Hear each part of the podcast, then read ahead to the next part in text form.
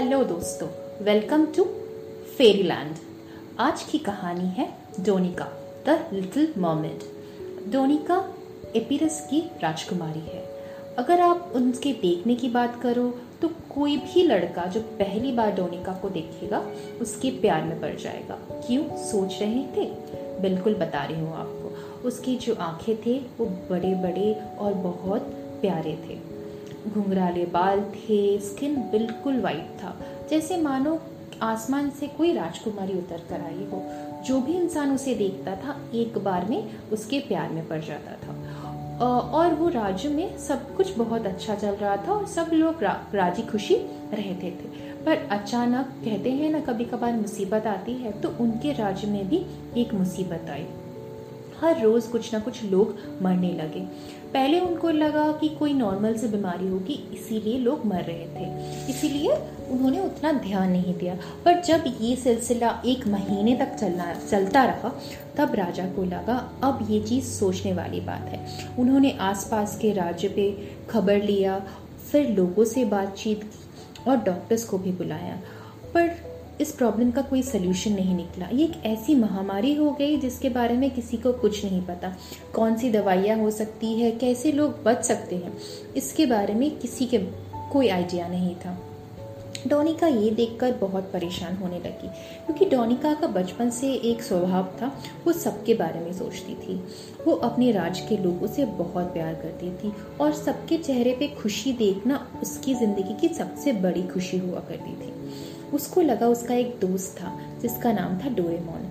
Doraemon शायद उसको, उसकी इस मुसीबत से निकालने में मदद कर सकता था, क्योंकि डोरेमोन सिर्फ़ एक डॉक्टर ही नहीं था, वो मॉडर्न टेक्नोलॉजी के बारे में बहुत कुछ जानता था। और उसके बहुत अच्छे दोस्त थे डॉक्टर बुचान डॉक्टर बुचान जो सिर्फ़ एक मैजिशियन और डॉक्टर थे, ऐसा नहीं। वो दूसरे ग्रहों और दूसरे लोगों के बारे में भी बहुत जानते थे। जैसे फेरी लोग क्या यूज़ करते हैं या फिर इंसान। उनकी ज़िंदगी में क्या चल रहा है?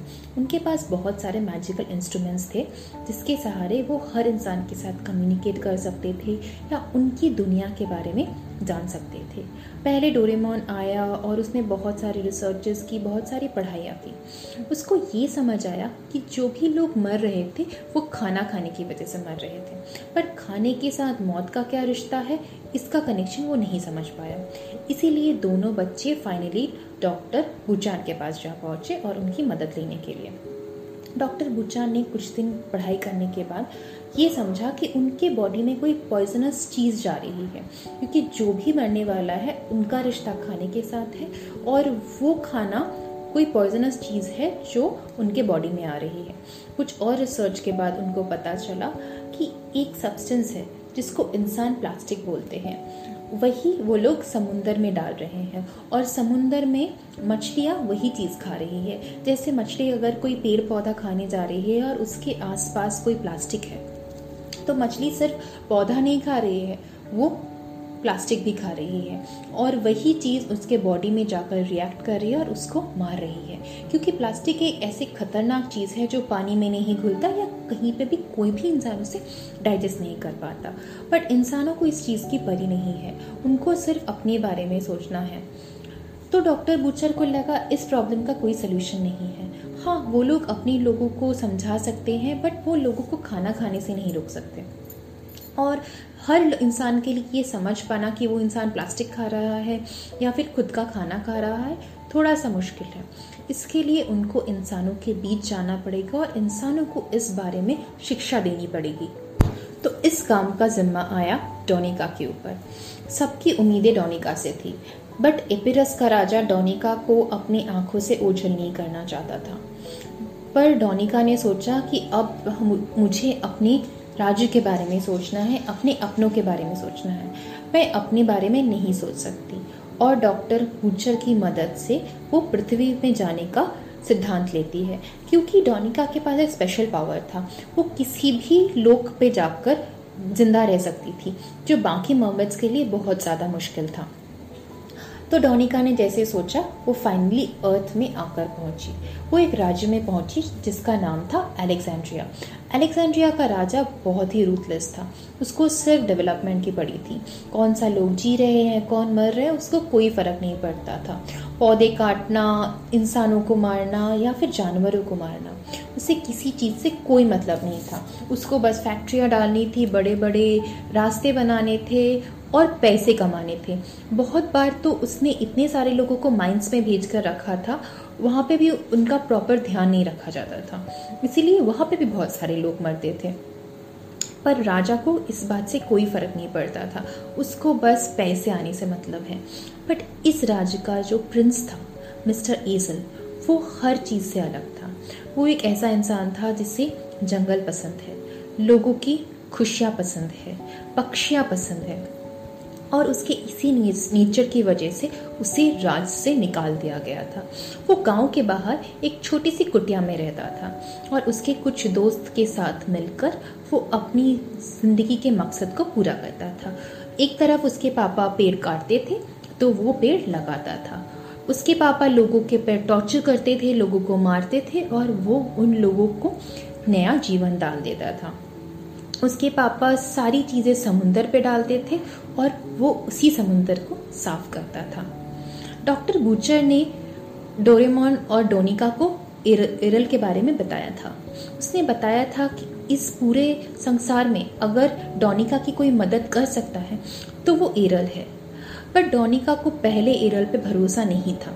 उसको एक डर था क्योंकि इसी सारे इंसानों की वजह से उनके प्रजाति के इतने लोग मर रहे थे।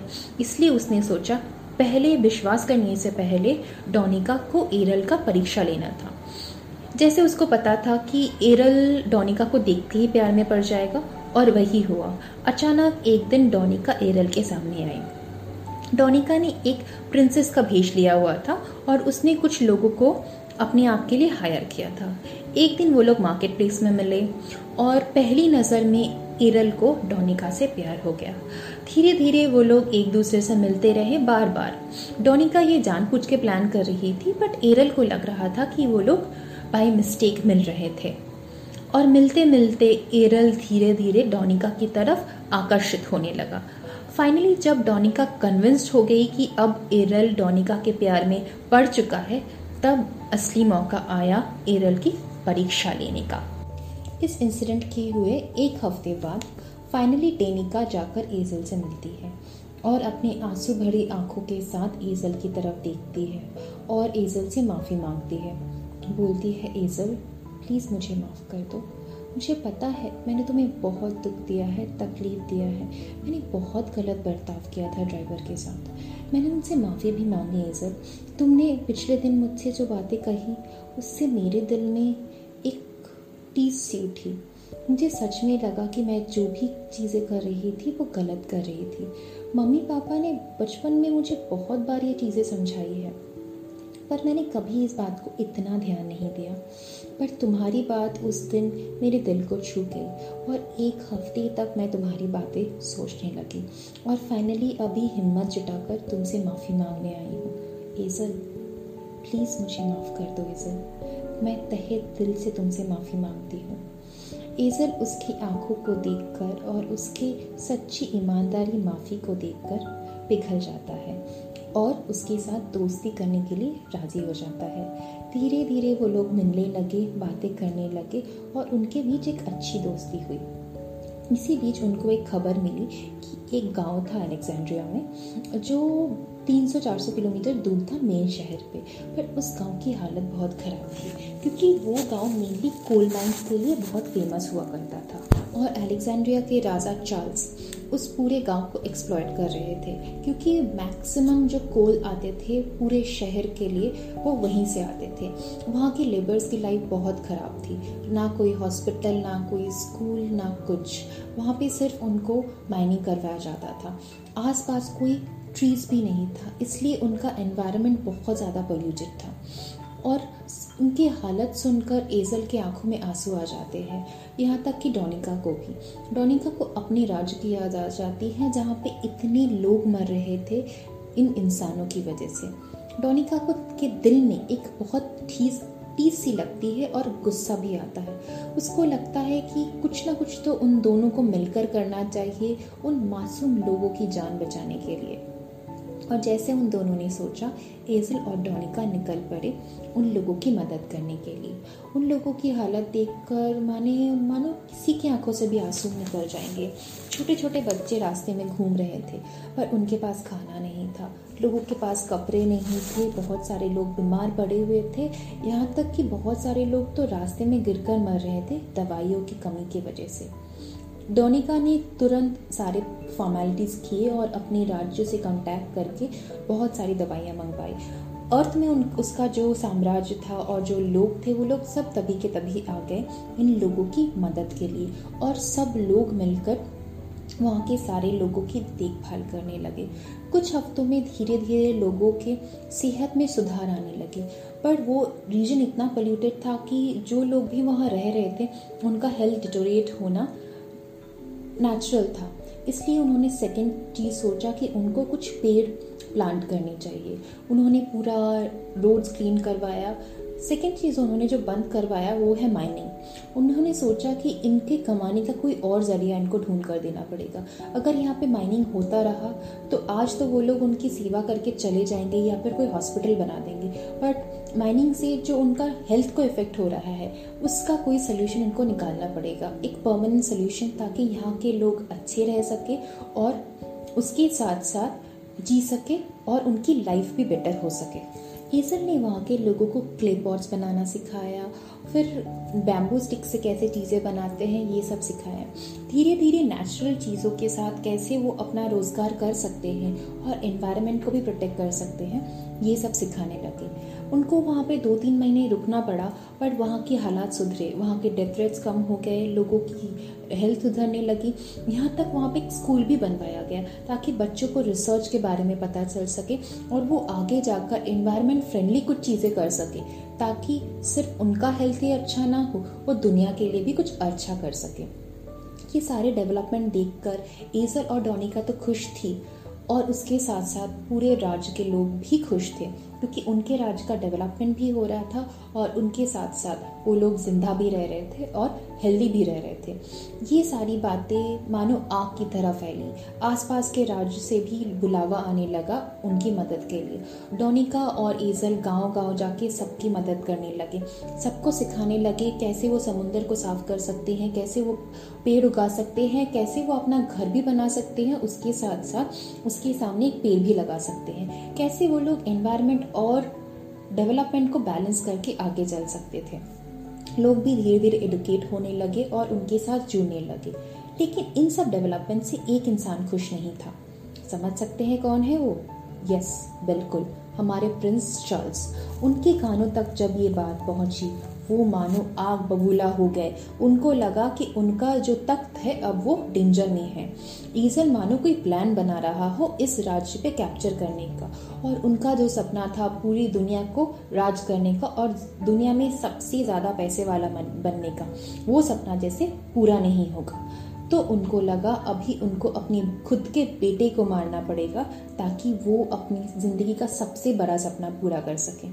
और इसीलिए उन्होंने डिसाइड किया कि अभी वो एजल पे हमला करेंगे, क्योंकि उनका राज बढ़ चुका था। कुछ लोग जो राजा के आदेश मान रहे थे और कुछ लोग जो एजल से प्रभावित होकर उसके टीम को ज्वाइन कर चुके थे। अब तो युद्ध अनिवार्य था बट एजल अपने पापा के खिलाफ युद्ध नहीं करना चाहता था।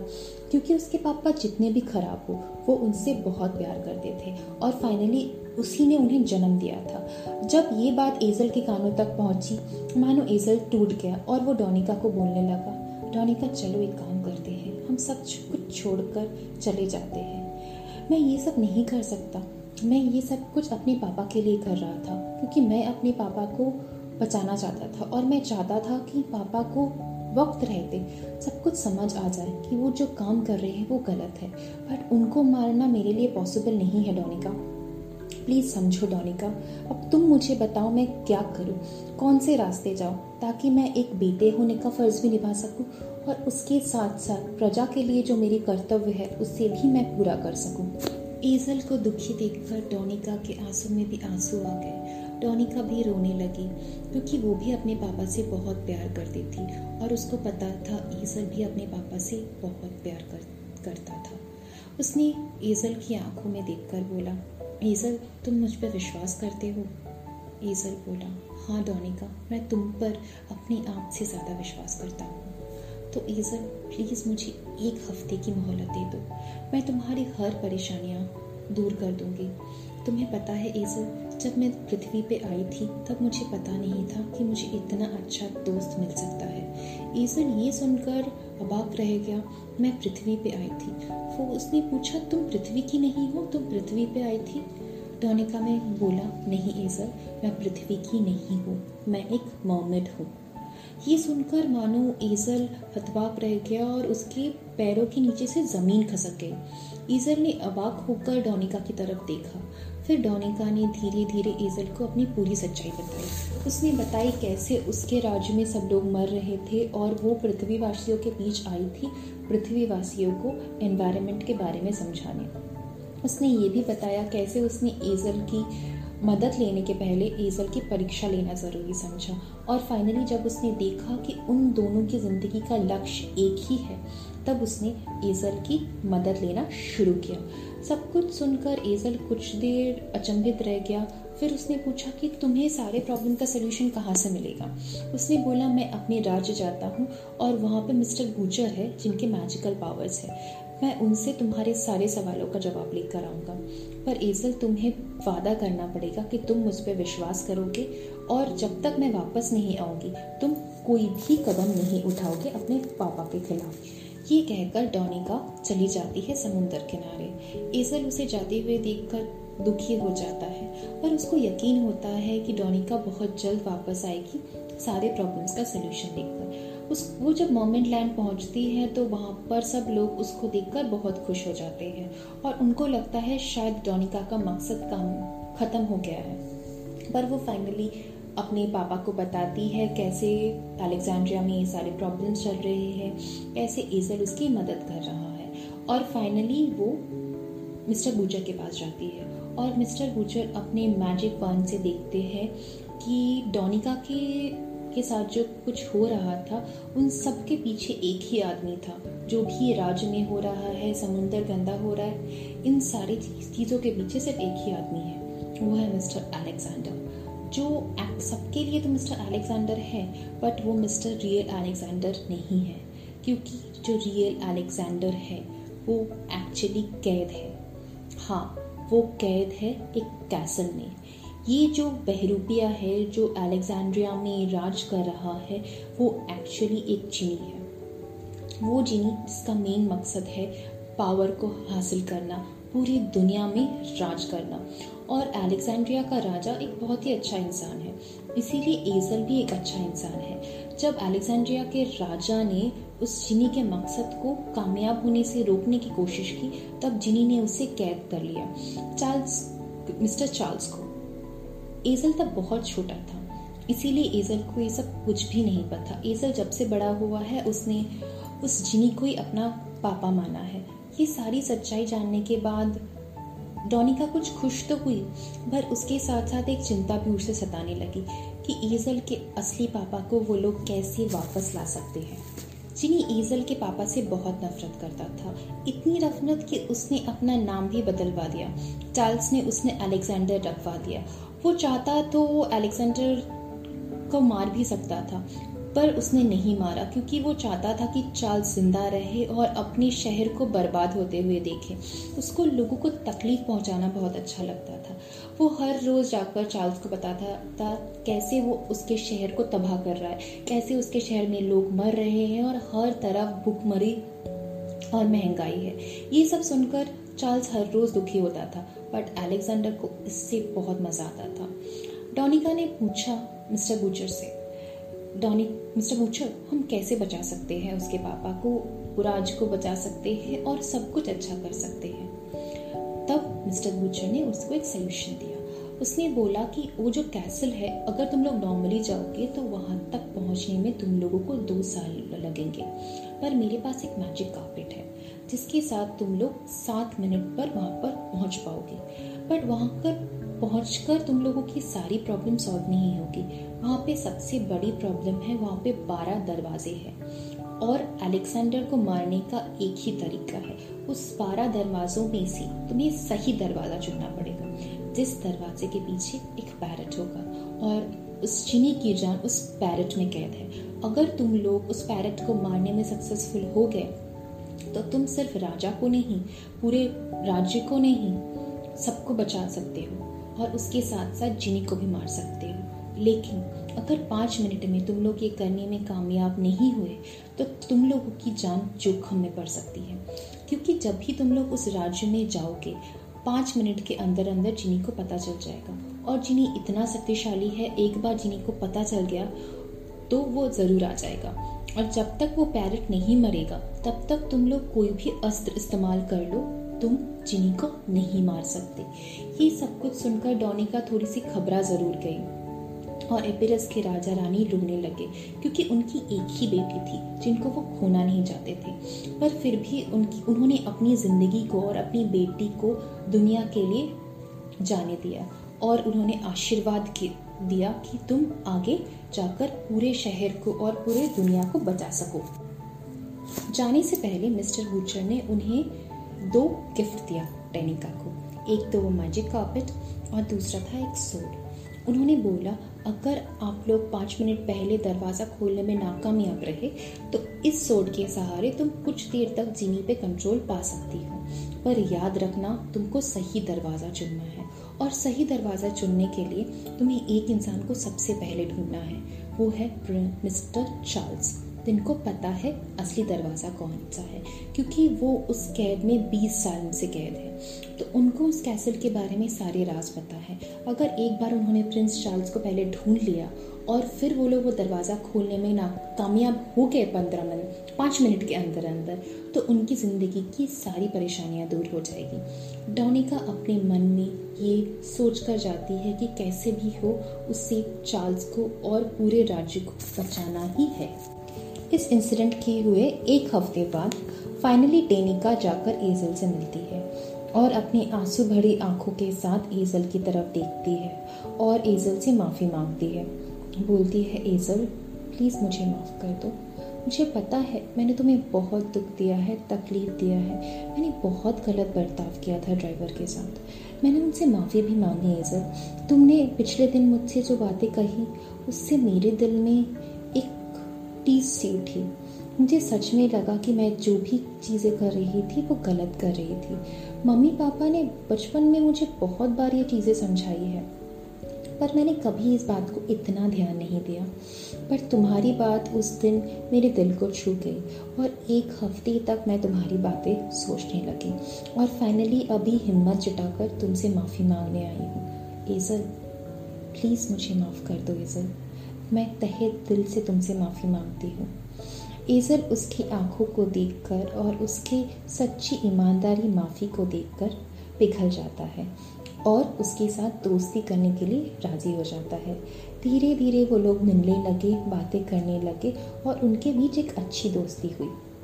इसी बीच उनको एक खबर मिली कि एक गाँव था अलेक्जेंड्रिया में, जो 300-400 किलोमीटर दूर था मेन शहर पे, पर उस गाँव की हालत बहुत ख़राब थी, क्योंकि वो गाँव मेनली कोल माइंस के लिए बहुत फ़ेमस हुआ करता था। और अलेक्जेंड्रिया के राजा चार्ल्स उस पूरे गाँव को एक्सप्लॉयट कर रहे थे, क्योंकि मैक्सिमम जो कोल आते थे पूरे शहर के लिए, वो वहीं से आते थे। वहाँ के लेबर्स की लाइफ बहुत ख़राब थी। ना कोई हॉस्पिटल ना कोई स्कूल ना कुछ। वहाँ पे सिर्फ़ उनको माइनिंग करवाया जाता था। आसपास कोई ट्रीज़ भी नहीं था, इसलिए उनका एनवायरनमेंट बहुत ज़्यादा पोल्यूटेड था। और उनकी हालत सुनकर एजल के आँखों में आँसू आ जाते हैं, यहाँ तक कि डोनिका को भी। डोनिका को अपने राज्य की याद आ जाती है, जहाँ पे इतने लोग मर रहे थे इन इंसानों की वजह से। डोनिका को के दिल में एक बहुत ठीस टीस सी लगती है और गुस्सा भी आता है। उसको लगता है कि कुछ ना कुछ तो उन दोनों को मिलकर करना चाहिए, उन मासूम लोगों की जान बचाने के लिए। और जैसे उन दोनों ने सोचा, एजल और डोनिका निकल पड़े उन लोगों की मदद करने के लिए। उन लोगों की हालत देखकर माने, मानो किसी की आँखों से भी आँसू निकल जाएँगे। छोटे छोटे बच्चे रास्ते में घूम रहे थे, पर उनके पास खाना नहीं था। लोगों के पास कपड़े नहीं थे, बहुत सारे लोग बीमार पड़े हुए थे। यहाँ तक कि बहुत सारे लोग तो रास्ते में गिरकर मर रहे थे दवाइयों की कमी की वजह से। डोनिका ने तुरंत सारे फॉर्मेलिटीज़ किए और अपने राज्य से कांटेक्ट करके बहुत सारी दवाइयाँ मंगवाई। अर्थ में उन, उसका जो साम्राज्य था और जो लोग थे, वो लोग सब तभी के तभी आ गए इन लोगों की मदद के लिए और सब लोग मिलकर वहाँ के सारे लोगों की देखभाल करने लगे। कुछ हफ्तों में धीरे धीरे लोगों के सेहत में सुधार आने लगी। पर वो रीजन इतना पोल्यूटेड था कि जो लोग भी वहाँ रह रहे थे, उनका हेल्थ डिटोरिएट होना नेचुरल था। इसलिए उन्होंने सेकंड चीज़ सोचा कि उनको कुछ पेड़ प्लांट करनी चाहिए। उन्होंने पूरा रोड्स क्लीन करवाया। सेकेंड चीज़ उन्होंने जो बंद करवाया, वो है माइनिंग उन्होंने सोचा कि इनके कमाने का कोई और ज़रिया इनको ढूंढ कर देना पड़ेगा। अगर यहाँ पे माइनिंग होता रहा तो आज तो वो लोग उनकी सेवा करके चले जाएँगे या फिर कोई हॉस्पिटल बना देंगे। बट माइनिंग से जो उनका हेल्थ को इफ़ेक्ट हो रहा है, उसका कोई सोल्यूशन इनको निकालना पड़ेगा। एक परमानेंट सोल्यूशन ताकि यहाँ के लोग अच्छे रह सके और उसके साथ साथ जी सके और उनकी लाइफ भी बेटर हो सके। ईजल ने वहाँ के लोगों को क्ले पॉट्स बनाना सिखाया, फिर बैम्बू स्टिक से कैसे चीज़ें बनाते हैं, ये सब सिखाया। धीरे धीरे नेचुरल चीज़ों के साथ कैसे वो अपना रोज़गार कर सकते हैं और इन्वायरमेंट को भी प्रोटेक्ट कर सकते हैं, ये सब सिखाने लगे। उनको वहाँ पे दो तीन महीने रुकना पड़ा बट वहाँ के हालात सुधरे, वहाँ के डेथ रेट्स कम हो गए, लोगों की हेल्थ सुधरने लगी। यहाँ तक वहाँ पे एक स्कूल भी बनवाया गया, ताकि बच्चों को रिसर्च के बारे में पता चल सके और वो आगे जाकर इन्वायरमेंट फ्रेंडली कुछ चीज़ें कर सके, ताकि सिर्फ़ उनका हेल्थ ही अच्छा ना हो, वो दुनिया के लिए भी कुछ अच्छा कर सके। ये सारे डेवलपमेंट देखकर एजर और डोनिका तो खुश थी, और उसके साथ साथ पूरे राज्य के लोग भी खुश थे। क्योंकि उनके राज्य का डेवलपमेंट भी हो रहा था और उनके साथ साथ वो लोग ज़िंदा भी रह रहे थे और हेल्दी भी रह रहे थे। ये सारी बातें मानो आग की तरह फैली। आसपास के राज्य से भी बुलावा आने लगा उनकी मदद के लिए। डोनिका और एजल गाँव गाँव जाके सबकी मदद करने लगे। सबको सिखाने लगे कैसे वो समुंदर को साफ़ कर सकते हैं, कैसे वो पेड़ उगा सकते हैं, कैसे वो अपना घर भी बना सकते हैं, उसके साथ साथ उसके सामने एक पेड़ भी लगा सकते हैं। कैसे वो लोग एनवायरमेंट और डेवलपमेंट को बैलेंस करके आगे चल सकते थे। लोग भी धीरे धीरे एडुकेट होने लगे और उनके साथ जुड़ने लगे। लेकिन इन सब डेवलपमेंट से एक इंसान खुश नहीं था। समझ सकते हैं कौन है वो? यस बिल्कुल। हमारे प्रिंस चार्ल्स। उनके कानों तक जब ये बात पहुँची, वो मानो आग बबूला हो गए। उनको लगा कि उनका जो तख्त है, अब वो डेंजर में है। ईजन मानो कोई प्लान बना रहा हो इस राज्य पे कैप्चर करने का। और उनका जो सपना था पूरी दुनिया को राज करने का और दुनिया में सबसे ज़्यादा पैसे वाला बनने का, वो सपना जैसे पूरा नहीं होगा। तो उनको लगा अभी उनको अपने खुद के बेटे को मारना पड़ेगा ताकि वो अपनी ज़िंदगी का सबसे बड़ा सपना पूरा कर सकें। और इसीलिए उन्होंने डिसाइड किया कि अभी वो एजल पे हमला करेंगे, क्योंकि उनका राज बढ़ चुका था। कुछ लोग जो राजा के आदेश मान रहे थे और कुछ लोग जो एजल से प्रभावित होकर उसके टीम को ज्वाइन कर चुके थे। अब तो युद्ध अनिवार्य था बट एजल अपने पापा के खिलाफ युद्ध नहीं करना चाहता था। क्योंकि उसके पापा जितने भी खराब हो, वो उनसे बहुत प्यार करते थे और फाइनली उसी ने उन्हें जन्म दिया था। जब ये बात एजल के कानों तक पहुँची, मानो एजल टूट गया और वो डोनिका को बोलने लगा, डोनिका, चलो एक काम करते हैं। हम सब कुछ छोड़कर चले जाते हैं। मैं ये सब नहीं कर सकता। मैं ये सब कुछ अपने पापा के लिए कर रहा था, क्योंकि मैं अपने पापा को बचाना चाहता था और मैं चाहता था कि पापा को वक्त रहते। सब कुछ समझ आ जाए कि वो जो काम कर रहे हैं वो गलत है। बट उनको मारना मेरे लिए पॉसिबल नहीं है, डोनिका। प्लीज़ समझो, डोनिका। अब तुम मुझे बताओ, मैं क्या करूँ? कौन से रास्ते जाऊँ ताकि मैं एक बेटे होने का फ़र्ज़ भी निभा सकूँ? और उसके साथ साथ प्रजा के लिए जो मेरे कर्तव्य है उसे भी मैं पूरा कर सकूँ? ईजल को दुखी देखकर टोनिका के आँसू में भी आँसू आ गए। टोनिका भी रोने लगी क्योंकि वो भी अपने पापा से बहुत प्यार करती थी और उसको पता था ईजल भी अपने पापा से बहुत प्यार कर, करता था। उसने ईजल की आँखों में देखकर बोला ईजल तुम मुझ पर विश्वास करते हो? ईजल बोला हाँ डोनिका मैं तुम पर अपनी आप से ज़्यादा विश्वास करता हूँ। तो ईजल प्लीज़ मुझे एक हफ़्ते की मोहलत दे दो। मैं तुम्हारी हर परेशानियाँ दूर कर दूँगी। तुम्हें पता है ईजल जब मैं पृथ्वी पे आई थी, तब मुझे पता नहीं था कि मुझे इतना अच्छा दोस्त मिल सकता है। ईजल ये सुनकर अबाक रह गया, मैं पृथ्वी पे आई थी। वो उसने पूछा, तुम पृथ्वी की नहीं हो? तुम पृथ्वी पे आई थी? डोनिका में बोला, नहीं ईजल मैं पृथ्वी की नहीं हूँ। मैं एक मोमेड हूँ। ये सुनकर मानो ईजल हतबाक रह गया और उसके पैरों के नीचे से ज़मीन खसक गई। ईजल ने अबाक होकर डोनिका की तरफ़ देखा। फिर डोनिका ने धीरे धीरे ईजल को अपनी पूरी सच्चाई बताई। उसने बताई कैसे उसके राज्य में सब लोग मर रहे थे और वो पृथ्वीवासियों के बीच आई थी, पृथ्वीवासियों को एनवायरनमेंट के बारे में समझाने। उसने ये भी बताया कैसे उसने ईजल की मदद लेने के पहले ईजल की परीक्षा लेना ज़रूरी समझा। और फाइनली जब उसने देखा कि उन दोनों की ज़िंदगी का लक्ष्य एक ही है, तब उसने ईजल की मदद लेना शुरू किया। सब कुछ सुनकर एजल कुछ देर अचंभित रह गया। फिर उसने पूछा कि तुम्हें सारे प्रॉब्लम का सोल्यूशन कहाँ से मिलेगा? उसने बोला, मैं अपने राज्य जाता हूँ और वहाँ पर मिस्टर गुजर है जिनके मैजिकल पावर्स है। मैं उनसे तुम्हारे सारे सवालों का जवाब लेकर आऊँगा।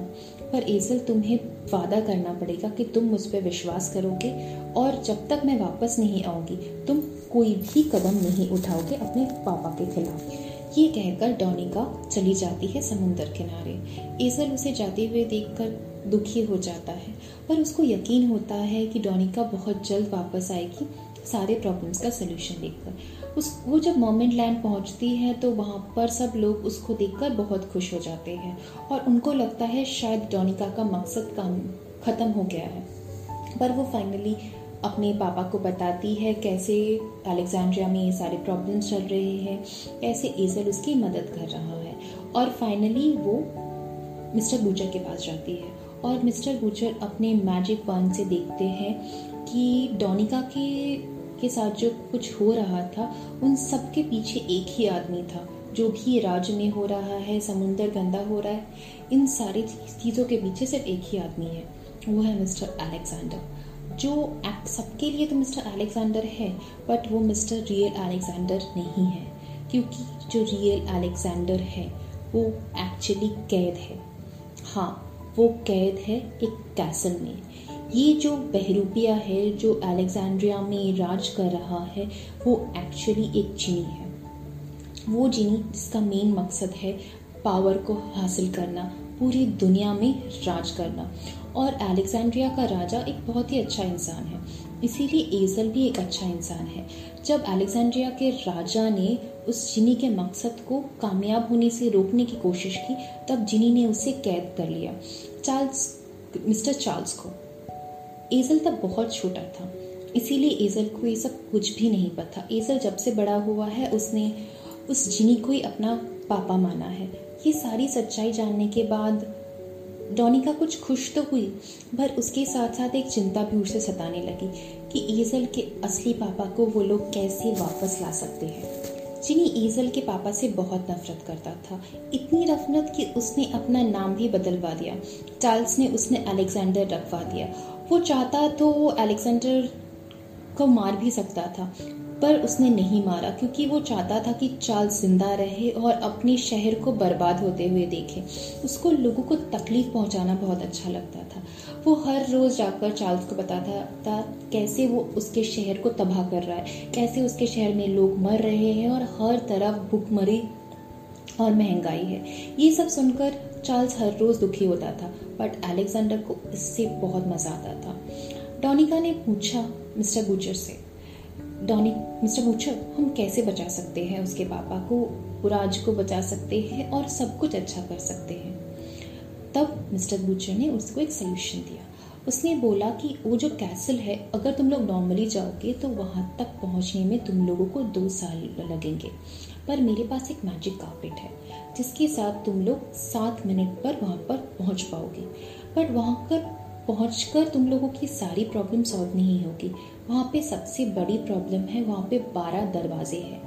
और अलेक्जेंडर को मारने का एक ही तरीका है। उस बारह दरवाजों में से तुम्हें सही दरवाज़ा चुनना पड़ेगा, जिस दरवाजे के पीछे एक पैरट होगा। और उस चीनी की जान उस पैरट में कैद है।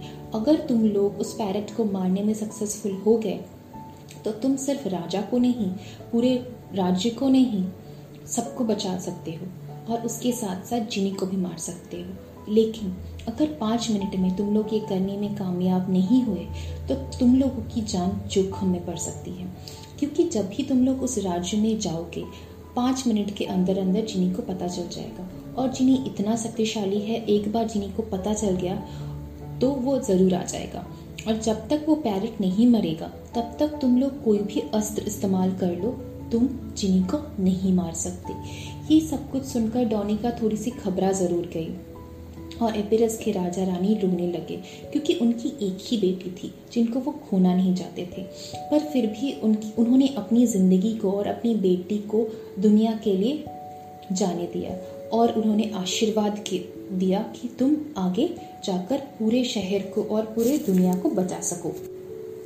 जाने से पहले मिस्टर बूचर ने उन्हें दो गिफ्ट दिया टेनिका को। एक तो वो मैजिक कार्पेट और दूसरा था एक सोड उन्होंने बोला, अगर आप लोग पाँच मिनट पहले दरवाज़ा खोलने में नाकामयाब रहे तो इस सोड के सहारे तुम कुछ देर तक जीनी पे कंट्रोल पा सकती हो। पर याद रखना, तुमको सही दरवाज़ा चुनना है। और सही दरवाज़ा चुनने के लिए तुम्हें एक इंसान को सबसे पहले ढूंढना है। वो है मिस्टर चार्ल्स। जिनको पता है असली दरवाज़ा कौन सा है, क्योंकि वो उस कैद में 20 साल से कैद है। तो उनको उस कैसल के बारे में सारे राज पता है। अगर एक बार उन्होंने प्रिंस चार्ल्स को पहले ढूंढ लिया और फिर वो लोग वो दरवाज़ा खोलने में ना कामयाब हो गए पंद्रह मिनट पाँच मिनट के अंदर अंदर तो उनकी ज़िंदगी की सारी परेशानियाँ दूर हो जाएगी। डोनिका अपने मन में ये सोच कर जाती है कि कैसे भी हो उससे चार्ल्स को और पूरे राज्य को बचाना ही है।